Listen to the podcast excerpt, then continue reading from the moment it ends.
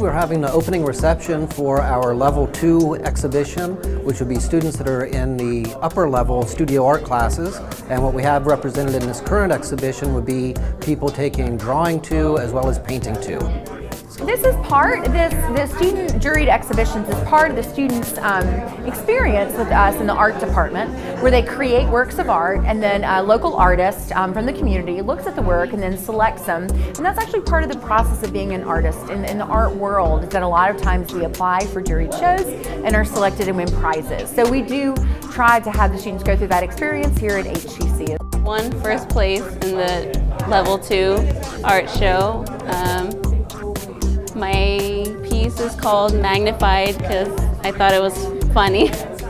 I, I wanted it to look like it was an eye looking into a, a magnifying glass.